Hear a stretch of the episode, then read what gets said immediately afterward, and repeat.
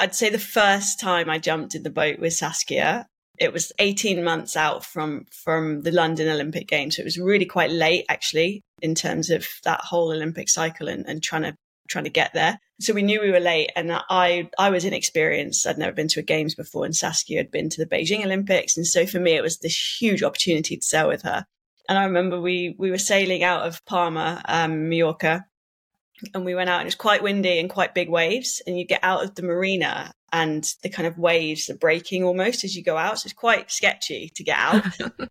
and I just got washed out of the boat by a wave. Oh. Out, this was literally the first time we'd sailed together. and I just got washed out of the boat. And I remember just watching Sass like dart from side to side, trying to keep this boat upright and stop sort of anything further happening. Because, you know, if we capsized, the boat flipped over, you can end up washed up on the beach and all sorts. So, yeah. And I just remember watching her going, wow, she's amazing. and I just, she's never going to want to get back in the boat with me again.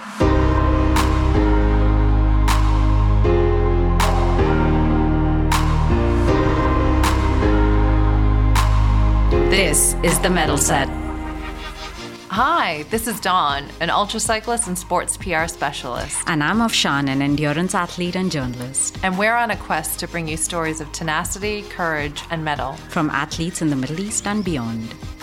Today's guest is the most successful female sailor in Olympic history, Hannah Mills. Among Hannah's many accolades are a silver in the 2012 London Olympics, a gold in the 2016 Rio Olympics, and another gold in the 2021 Tokyo Olympics.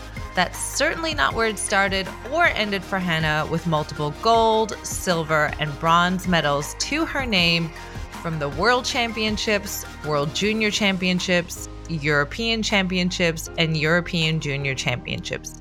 But as you just heard in our intro clip, it wasn't all smooth sailing.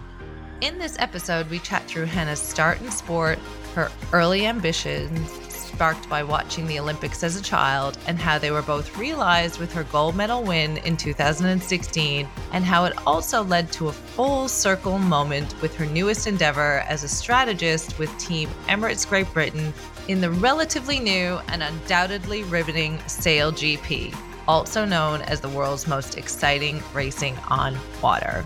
Hannah educates us on this amazing new sport format and its focus on both equality and sustainability, a particular passion point for Hannah, who, thanks to her work in this space, has been recognized by the International Olympic Committee as a sustainability ambassador. Thanks to her accomplishments both on and off the water, and among many other honors, Hannah was also appointed Member of the Order of the British Empire in 2017 for her services to sailing. And in 2021, she won the Rolex World Sailor of the Year award and was appointed Order of the British Empire for her continued services to both sailing and the environment. We've packed a lot of information into the show notes for this episode, including more info on all of Hannah's sustainability initiatives, including the Big Plastic Pledge and how she's fused purpose with athletic performance with high impact athletes. We've also included a lot of information on Sail GP, including key dates for its UAE stopovers in December and January, where to watch online if you're not in the Emirates, and all of the great work this league does to promote equity in sport and protect the environment. We are going to be in attendance for the Dubai date and we cannot wait. Thank you again for listening and don't forget to follow us, like, review, and share with your friends. We hope you enjoy the episode.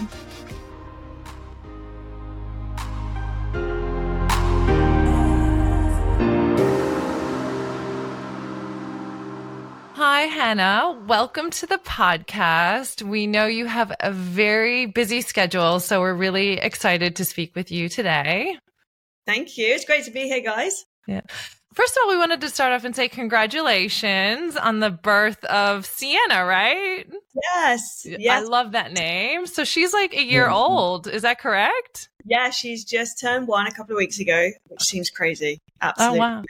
Yeah. Has she been traveling with you to events? She has, yeah. Oh, that's a- to almost every event. She's missed a couple, but um, yeah. Oh, amazing, amazing. Getting into it early, huh? Yeah, exactly. Yeah. so we want to obviously dive into all things sailing, your personal story and how you got started into it. And of course, Sail GP, for which you will be coming down to the Emirates as well. But first, tell us in one word, how would you describe Sail GP? Adrenaline. yeah, adrenaline for sure. And for those of our listeners who don't know a lot about SailGP, what is it exactly?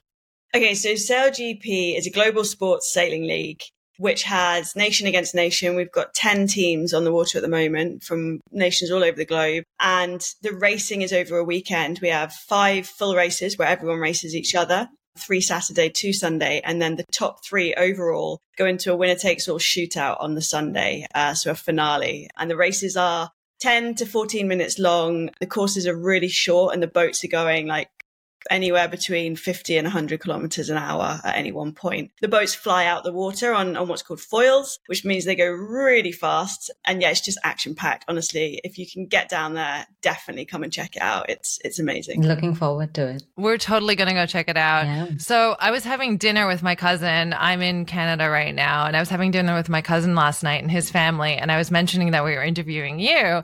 He's like, Oh, Sail GP. That's so cool. And that's this seems to be the sentiment of anyone I speak to when we mentioned Sail GP. So we're really excited to go check it out because you're coming to Dubai and Abu Dhabi a month later as oh, well. I, I, I can't wait. Yeah. So you're originally from Wales or you're born in Wales and I'm from the other side of the North Atlantic. I'm from Newfoundland. So grew up on the water, but for me personally, we were never really encouraged to take up water sports. I think we had a healthy respect for the ocean, but kind of viewed it as, you know, a livelihood, but also something that can be quite dangerous. So, excuse me, a lot of people actually can't swim or we don't grow up with that kind of activity based water sports. But for you, did you get started like very, very early? Is sailing part of your family? How did you start your journey into sports and sailing? Yeah, well, I mean, I I loved all sports. Like from the age of zero, I think I wanted to do sports. I had two older brothers who actually weren't that sporty, but definitely two older brothers. The younger sister, there was a lot of competitiveness from my side, anyway. Not I think from them at all. And I wanted to be a tennis player initially at the age of four. That's what I got for my birthday. Uh, was a tennis lesson. That's all I wanted. And I did swimming. I did so many different sports. And my family weren't sailors at all. But my brothers went on a sailing holiday or a sailing course, sorry, when we were on holiday down the southwest coast of, of the UK in Cornwall. And you had to be eight, and I was seven, so I couldn't go. And the sort of competitor in me, I think, was just like, "What? Why not me?" So anyway, I, I eventually got my go the year later, and just fell in love with the freedom and independence, and just yeah, that feeling of being on a boat, totally in control of it at the age of eight, was just like mind blowingly cool. So we went back to Cardiff, where I grew up in Wales, and um, I just begged mum and dad to let me carry on. And we found this amazing sort of local community sailing club on a reservoir in Cardiff. And I just had the best summers and evenings after school down there, just learning to sail and, and having a great time with all the, the other kids. Wow, from the age of seven, that is amazing to kind of find your passion. As a cyclist, I've come to it quite late in life. And I think, yeah, knowing when you're that young, being aware of that is amazing. So you started sailing seven, this reservoir in Cardiff, like outside of Cardiff or in Cardiff. How did you then get into competitive sailing? How did it work? Were you kind of, I guess, were people looking at you saying, there's talent here? Or was it you pushing to move forward and kind of hone yeah. your skills? I think, well, I mean, I loved sailing, just going out on the water and messing about. And then very quickly realized you could race boats. And I was like, oh my God, this is what I want to do. It's so fun. And so I was definitely pushing to, to the racing and, and learning that side of the sport. But I was lucky that there was quite a clear pathway, I think, for a young person within the UK to kind of progress through, you know, the Welsh national squad and then mm. the British national squad and then how to kind of get onto the Olympic pathway. It was quite mapped out for someone that wasn't into the sport and didn't know about the sport. So that definitely made it feel very possible, I think, from my side and my family's side. Mm. At what point did you decide the Olympics is the goal? well, I remember watching the Atlanta games in 96 when I was eight years old and just being blown away uh, by the whole thing. And I was like, I want to go to the Olympics. I, at that point, I didn't care what in. I just wanted to go and be a part of this amazing sporting event. And then um, at the age of 11, I was at a sailing event, an Optimist, uh, which is a little single handed boat, a bit like a bathtub. Um, that you learn to sail in here in the UK and, and most most places around the world have optimists. And um, we were at an event and Ben Ainslie came along, who's the most successful male Olympic sailor of all time, and he won a silver medal at the Atlanta Games.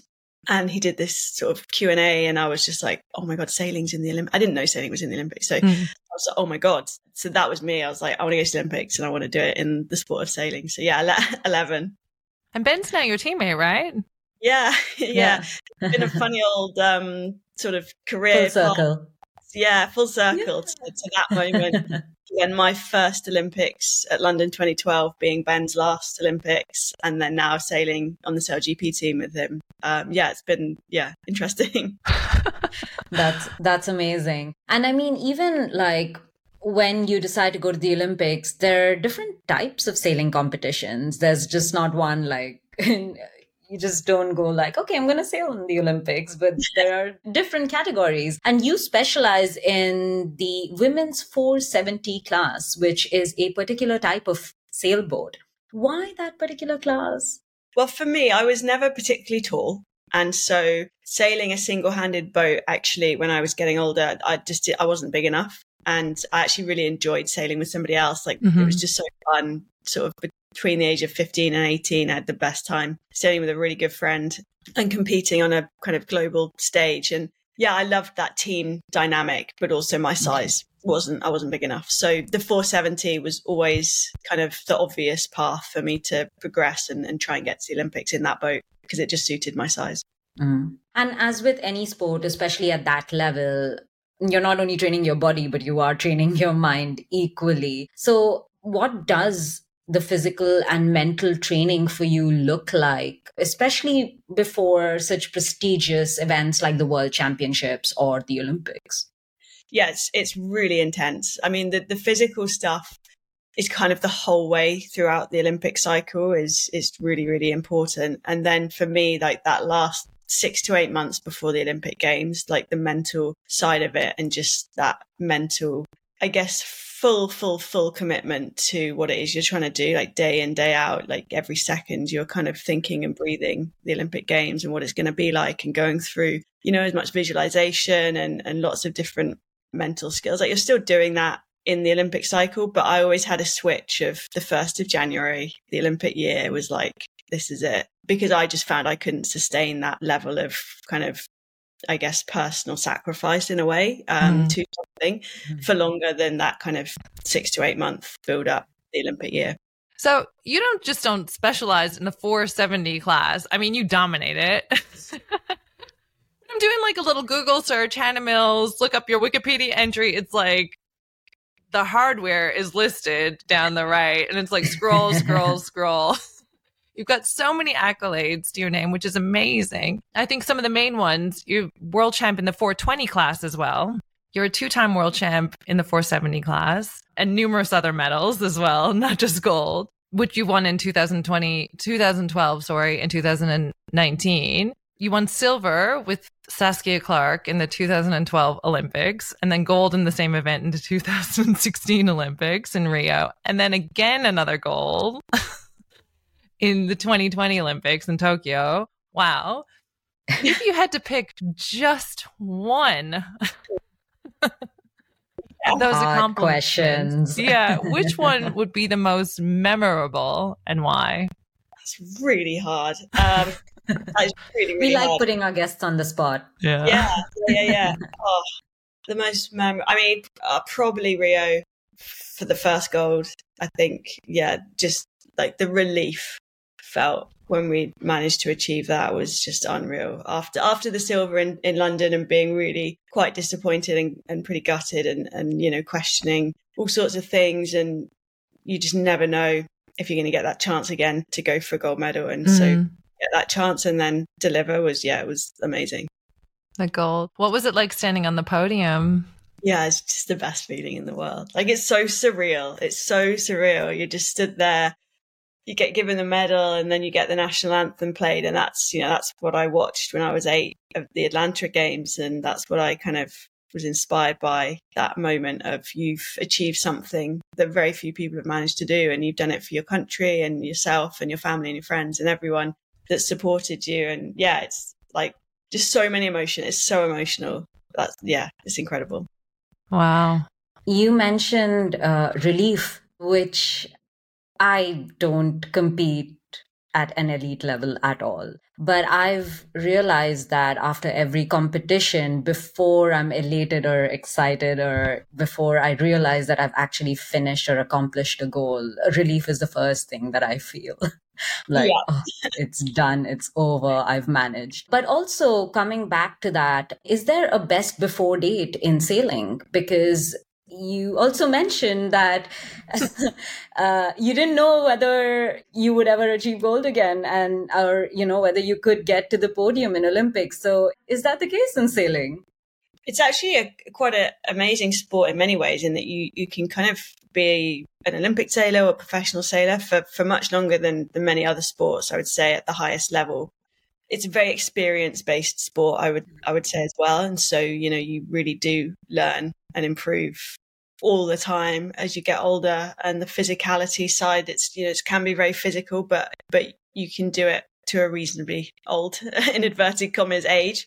So i think for me it's very very hard to qualify for the olympic games mm. um, coming from a country like the uk because we have so much depth in our sailing. You know we have so many amazing sailors um, and you only get one spot per class and so just to qualify you have to be top three top five in the world and so it was kind of, will we, will I ever qualify? Will I get this chance again? I didn't know if Saskia was going to retire after London, my, my teammate. Mm.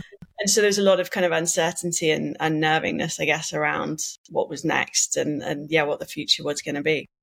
And you mentioned your teammates because this is a team sport, which relies then on a lot of trust between you two, collaboration, a lot of communication. How do you build that with your crew member? Like, how do you create it and then how do you build on it as you work through the seasons and work through those goals? Yeah, I mean, it's such a huge part of any team sport for sure. Um, is is that culture and team and the values and, and all of those things, and definitely it comes through shared experiences and wins and losses. Like I have always said, we've learned. Well, I've learned so much more from the losses than from the wins. Um, mm. So the shared experiences and the journey is, is definitely a huge part of it, but it's making sure that you're both of the right mindset that you can take the lessons as you go and you can have those really open, honest conversations about performance. You know, you take the ego out of it and you make sure you have the right environment to sit down and really discuss the nitty gritty, I guess, of, mm-hmm. of what you're trying to achieve. And I think if you can always bring it back to the goal, like we're trying to win an Olympic gold medal here, it's, it's not easy. And actually, we're in a team and we're trying to do this together. And actually, everything we're saying is about performance. It's not a personal attack on an individual. It's mm. just trying to be the best. And that is hard. So those types of conversations are, are critical. And I think also in terms of the longevity, like Olympics held for 12, 14 years at the, the, highest level. And I think just the embrace, embracing and, and bringing change is good. It keeps it fresh. It keeps the motivation high, like challenging yourself in different ways, I think is really important if you're trying to do anything over a sustained period of time. Hmm. You mentioned shared experiences. Do you remember any telling moment where that was reinforced in competition or even in training for that matter between you and your teammate? Yeah, there's, I mean, loads, absolutely loads. I'd say the first time I jumped in the boat with Saskia, it was 18 months out from from the London Olympic Games. So it was really quite late actually in terms of that whole Olympic cycle and, and trying to trying to get there. So we knew we were late, and I I was inexperienced. I'd never been to a games before, and Saskia had been to the Beijing Olympics, and so for me it was this huge opportunity to sail with her. And I remember we we were sailing out of Palma, um, Mallorca, and we went out, and it was quite windy and quite big waves. And you get out of the marina, and the kind of waves are breaking almost as you go out. So it's quite sketchy to get out. and I just got washed out of the boat by a wave. Out, this was literally the first time we'd sailed together. And I just got washed out of the boat, and I remember just watching Sass like dart from side to side, trying to keep this boat upright and stop sort of anything further happening. Because, you know, if we capsized, the boat flipped over, you can end up washed up on the beach and all sorts. So, yeah. And I just remember watching her going, wow, she's amazing. and I just, she's never going to want to get back in the boat with me again. such a lemon. Anyway, and here did. you are. But yeah, here we are, exactly. So, yeah, that's just one random example. We had another at the Rio 2016 Olympics. It was the first race and it was really windy and big, big waves. And, um, and we capsized on the final leg, basically. We were winning the race and we, and we capsized. And, you know, it was just such a tiny lapse in concentration, just getting distracted by another boat. And, you know, part of our sail hit, hit a wave and that was it. We went over and, and just those moments where you kind of just have to look at each other and grin and bear it. You know, you get the mm. boat out, finish the race. We came in sixth, and it was like right on to the next race. And because of everything we'd gone through with the London cycle and then that Rio cycle, that's the only reason we could actually do that and and not you know fall apart in any way or have a mental kind of block or, or any of that. You know we just got on and, and we won the next race and that was it. So those shared experiences for sure just that's how you're able to perform when the pressure's really really high. Yeah. You gave us a quick overview of Sail GP earlier, but I want to continue on the team. The theme of team. SailGP, first of all, has fantastic content. You can watch the yeah. the races live streamed, which is really, really exciting and just really drives home how exciting it must be in person as well, seeing this on YouTube. But what I've noticed when I was looking at some of the races, you're all moving around in like this really delicate kind of dance, you and your teammates. But to the point you were talking about capsizing earlier, like it looks, I wouldn't say dangerous, but you know, it's certainly high adrenaline and you all seem to just know exactly what you're doing mm-hmm. and have that trust with one another. What are some of the team roles on the boat? And what's your role? You're a strategist, correct? Yeah. So so SailGP, we have six people on the boat and everyone has a very specific role they're playing to make the boat get around the race course in the best mm-hmm. way possible. And so some of the, there's obviously the driver, so that's, that's the person steering and, and driving the boat around the racetrack. My role is the strategist, so I stand behind the driver and I'm basically feeding information in to the driver about the other boats on the race course, where the next marks are, where the wind is, you know, how, how we're looking, just trying to build the picture so they can make the best decisions possible. Mm-hmm. And then you have a couple of other roles that are really physical at the front of the, the boat. They're, they're doing what's called grinding. So they're turning this pedestal with their arms and that's pulling the huge wing sail which is the big sail on the boat in and out and so you have the guy who's trimming that. And then finally, the final role is the flight controller who is literally flying the boat. And he's got like this little, it's almost like a Game Boy or PlayStation type controller. And so he's flying that. You know, it is dangerous, 100%. You definitely, you know, every day we go out, no one underestimates that it is dangerous. These boats are going incredibly fast speeds. We're on an incredibly tight race course with, you know, nine other boats on the track. Mm-hmm the boats are huge, 50 foot long and probably 30 foot wide. So yeah, it's it's you know it's high tariff, high speed, high adrenaline, but we're it's the best sailors in the world putting putting these boats through their paces. So yeah, I, I, honestly, like it's mind blowing to see these boats up close. They're they're huge, they're fast, and the racing is right by the shore. So it's not you know like traditional sailing. You think of oh they're out to sea off having a mm, lovely race. we are yeah, we are literally right there, and the start and the finish line is generally where the grandstand is. So it's yeah, it's pretty um pretty exciting to watch.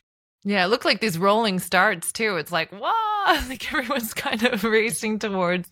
You know, it's not like it's kind of from the get go. It's just boom, you're into it. What yeah. excites you most about this form of sailing? Because it seems like it's quite obviously there's synergies and similarities, but also very quite different. And as you mentioned, you know, the speed and the capability of these boats is just amazing. So what excites you the most?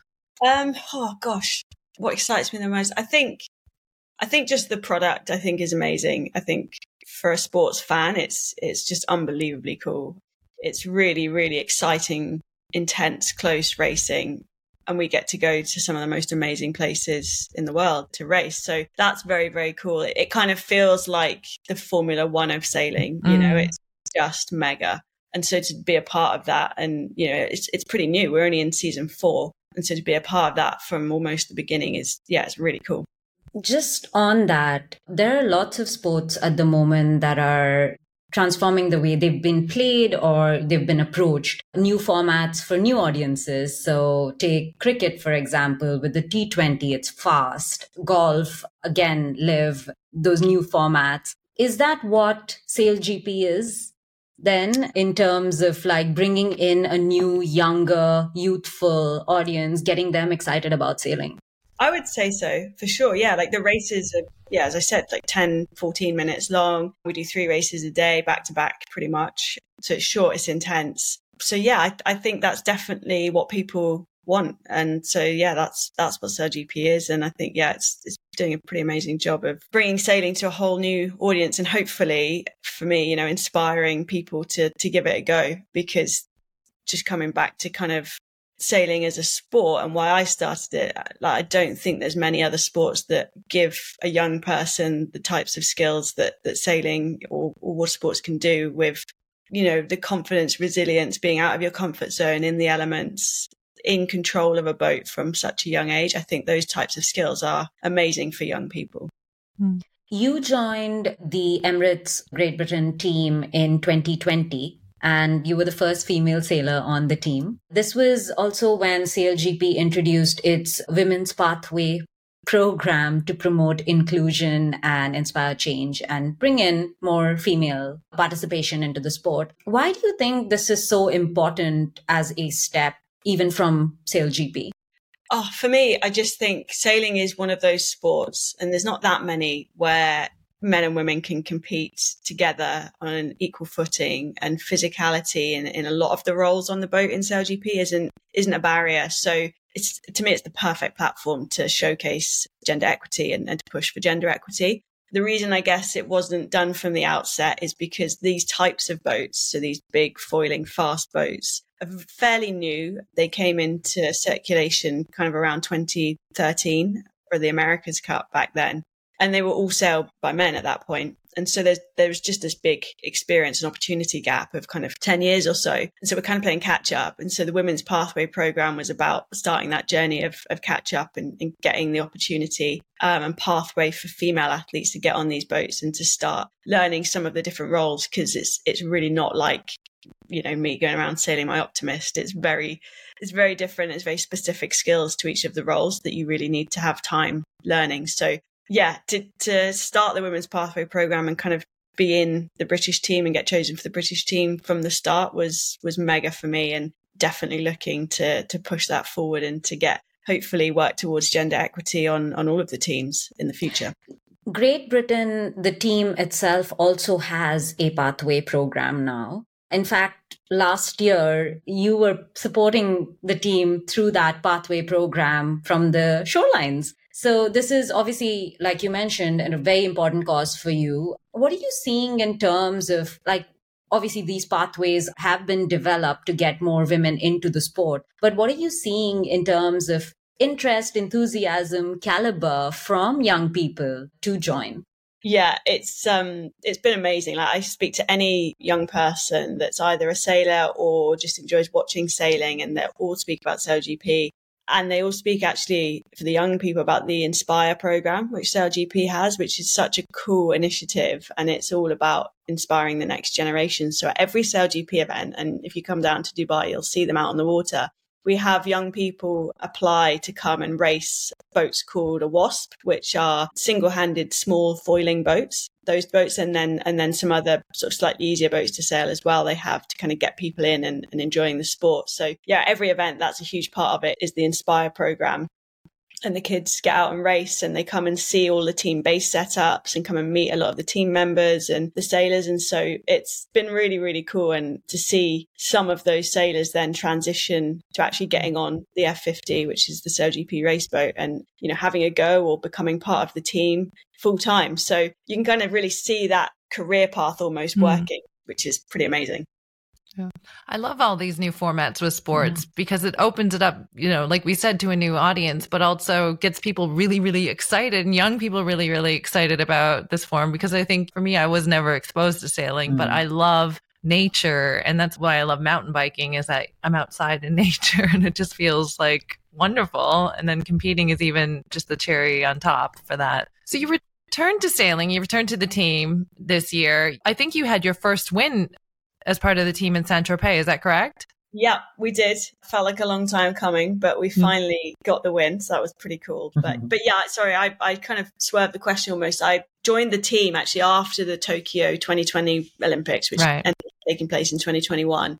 But then pretty quickly, actually, after one event, I was pregnant with uh, my baby Sienna. Mm-hmm. And so, you know, I feel very fortunate in a way that I fell pregnant as an athlete at a time, I guess, where things were moving on, particularly in our sport and within SailGP in terms mm. of what open arms. You know, it was, you know, I went and told our, our skipper and CEO, Ben Ainslie, you know, I'm pregnant, but I'd love to stay involved and support the team. And it was just like, what do you need? Like, how can we help? And so I still came to all of the events until I was, you know, didn't feel like I was capable. And I'd go on the water and, and support the coaching team with feedback and, and trying to help the team in that way. And then SailGP has so many sustainability and purpose initiatives that the league does, but then also all the teams do. And, and um, that's, you know, one of my huge passions. And so I did a lot of work for the team around that as well. And so it was kind of okay, Hannah's pregnant. She still offers us mm. so many things. Like, how can we utilize that and make it possible? And so we did. And and then yeah, I had I had Sienna in October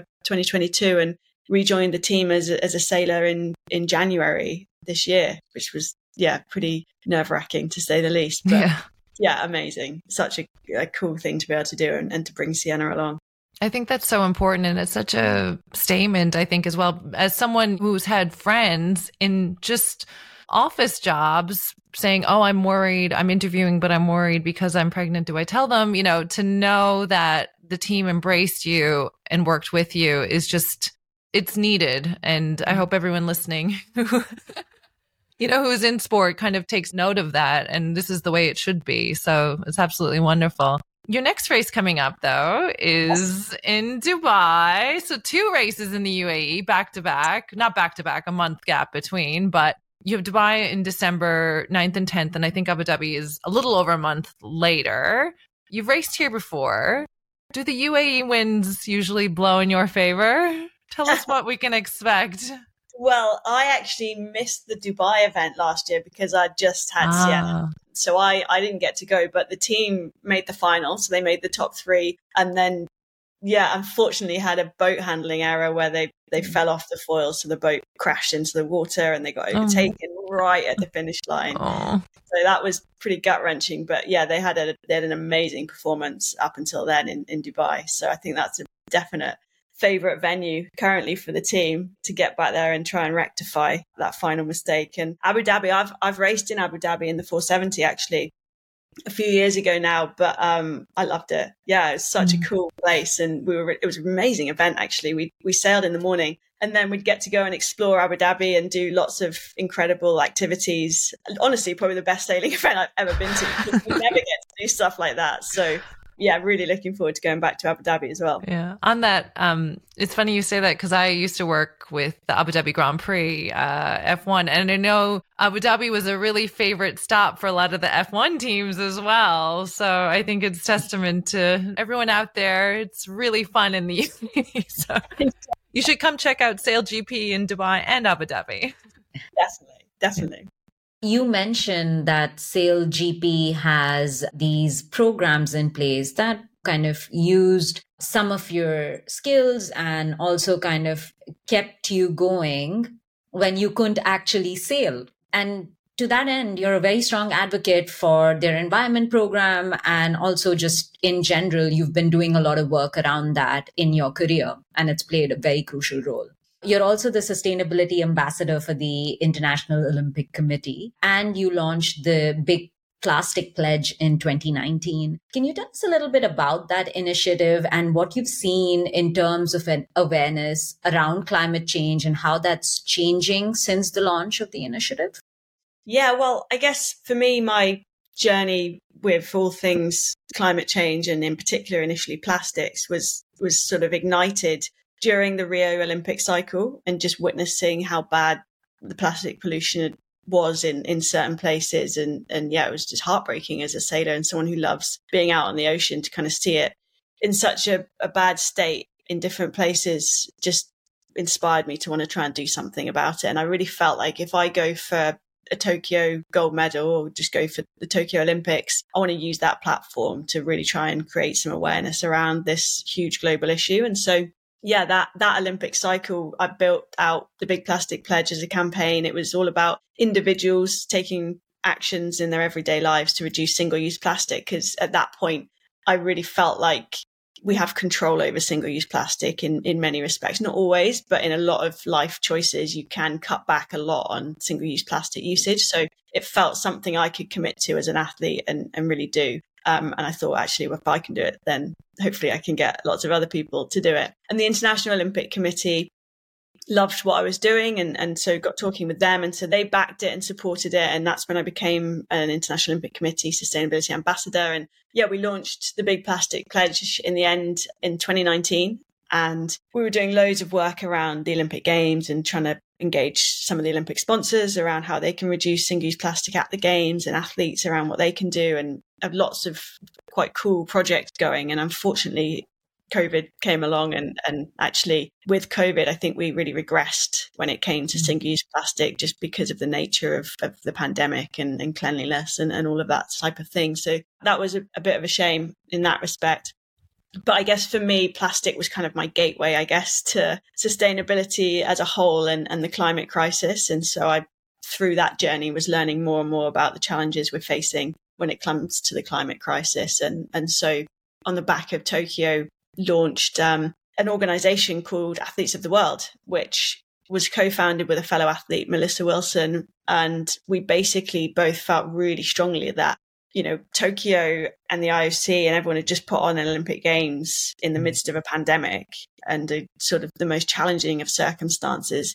And that type of, I guess, can do attitude and, and will to make things happen when it seems really hard and what Olympians, I guess, do day in, day out. That's the sort of attitude we need when it comes to the climate crisis from our leaders and of, of government, states, businesses, etc. And so, yeah, we thought let's capitalize on the Tokyo Olympics and try and engage athletes from there to make a video to inspire the leaders at COP26, which was taking place in Glasgow. So Athletes of the World was launched. We did an amazing video with over 50 global athletes, a lot of them flag bearers or gold medalists from the Tokyo Olympics and Paralympics.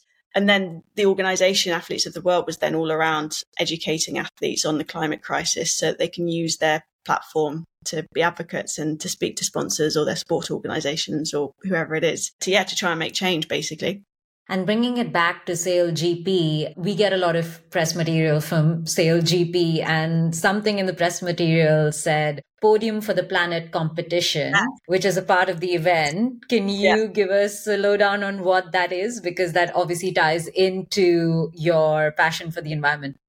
It does. And actually, that's one of the reasons that I wanted to do SailGP because I was finishing Tokyo. I was kind of thinking I'm going to retire from Olympic sailing. I'm going to go into sustainability and sports and, and work in that field. And then SailGP came along and the opportunity obviously to continue my athletic career was great. But equally, it was like actually everything they do is around purpose and impact. And that for me was like, this is the perfect job. And so when you talk about the podium for the planet, that's one of the most innovative, amazing initiatives I think any sports organization has ever done. And it's the Impact League. And the Impact League is basically pitting the teams against each other in a podium for the planet. So, not racing on the water at all. It's all about sustainability and climate change and using your voice for good, but also changing the way you do things as a team. And so, you get scored in different criteria, whether it's reducing your waste, how you've traveled to the event, reducing energy consumption, all about reducing as a team, but then it's also all about working with your charitable partner. So every team has a charitable partner. Our team is the 1851 Trust, which is an education charity. And it's all about working with your charitable partner to create cool projects to basically use your voice as a sports team to make impact in whatever kind of area it is that your, your team's passionate about. And then at the end of the season, there's, there's this amazing trophy and podium for the planet. And um, yeah, it's it's become almost, if not more, competitive in many ways than the race on the water. I think once you get competitive people in any kind of competition, it definitely uh, ignites quite a lot of innovation and and yeah, competition. Yeah. yeah, and if it's for a good cause, why not? Yeah, exactly. Yeah, it's it's been amazing. Yeah. It's been so lovely to chat with you today. We're really, I'm really excited personally. Yeah. I know Afshan is as well to yeah. check out SailGP when you're here. We can't let you go yet, though we've got a couple more questions. And one of it is what it means to you to be honored by the Order of the British Empire, because we haven't really touched on that earlier amongst all your other accolades. Yeah, it's, uh, it's another like really surreal thing actually to get an OBE. Uh, yeah, it's, it's it's just one of those things because you don't sort of do your sport and try and do all these things for something like that or like it's mm. just almost a, an amazing bonus that comes kind of out of the blue that you get a letter and you're like oh my goodness that's pretty crazy and for me like i think it's just um it is just really nice honor i guess to be recognized in whatever field you've done and, and i actually think you know as sports people we get recognized so much in many ways because we get medals for stuff that we've done or mm. trophies or whatever. And and so actually it's for me other industries and people getting recognized, I think that's that's really powerful. It's been a Hall of Fame career for you already. And all of this doesn't obviously come without a lot of grit. Would you say that's innate for you or something that you've had to develop over the years? Oh, that's a good question. I, I think it's I think it definitely is innate for sure. I think I was always very determined growing up, and I always felt like I remember sailing the Optimist, that first boat I talked about, and you'd always race against the boys.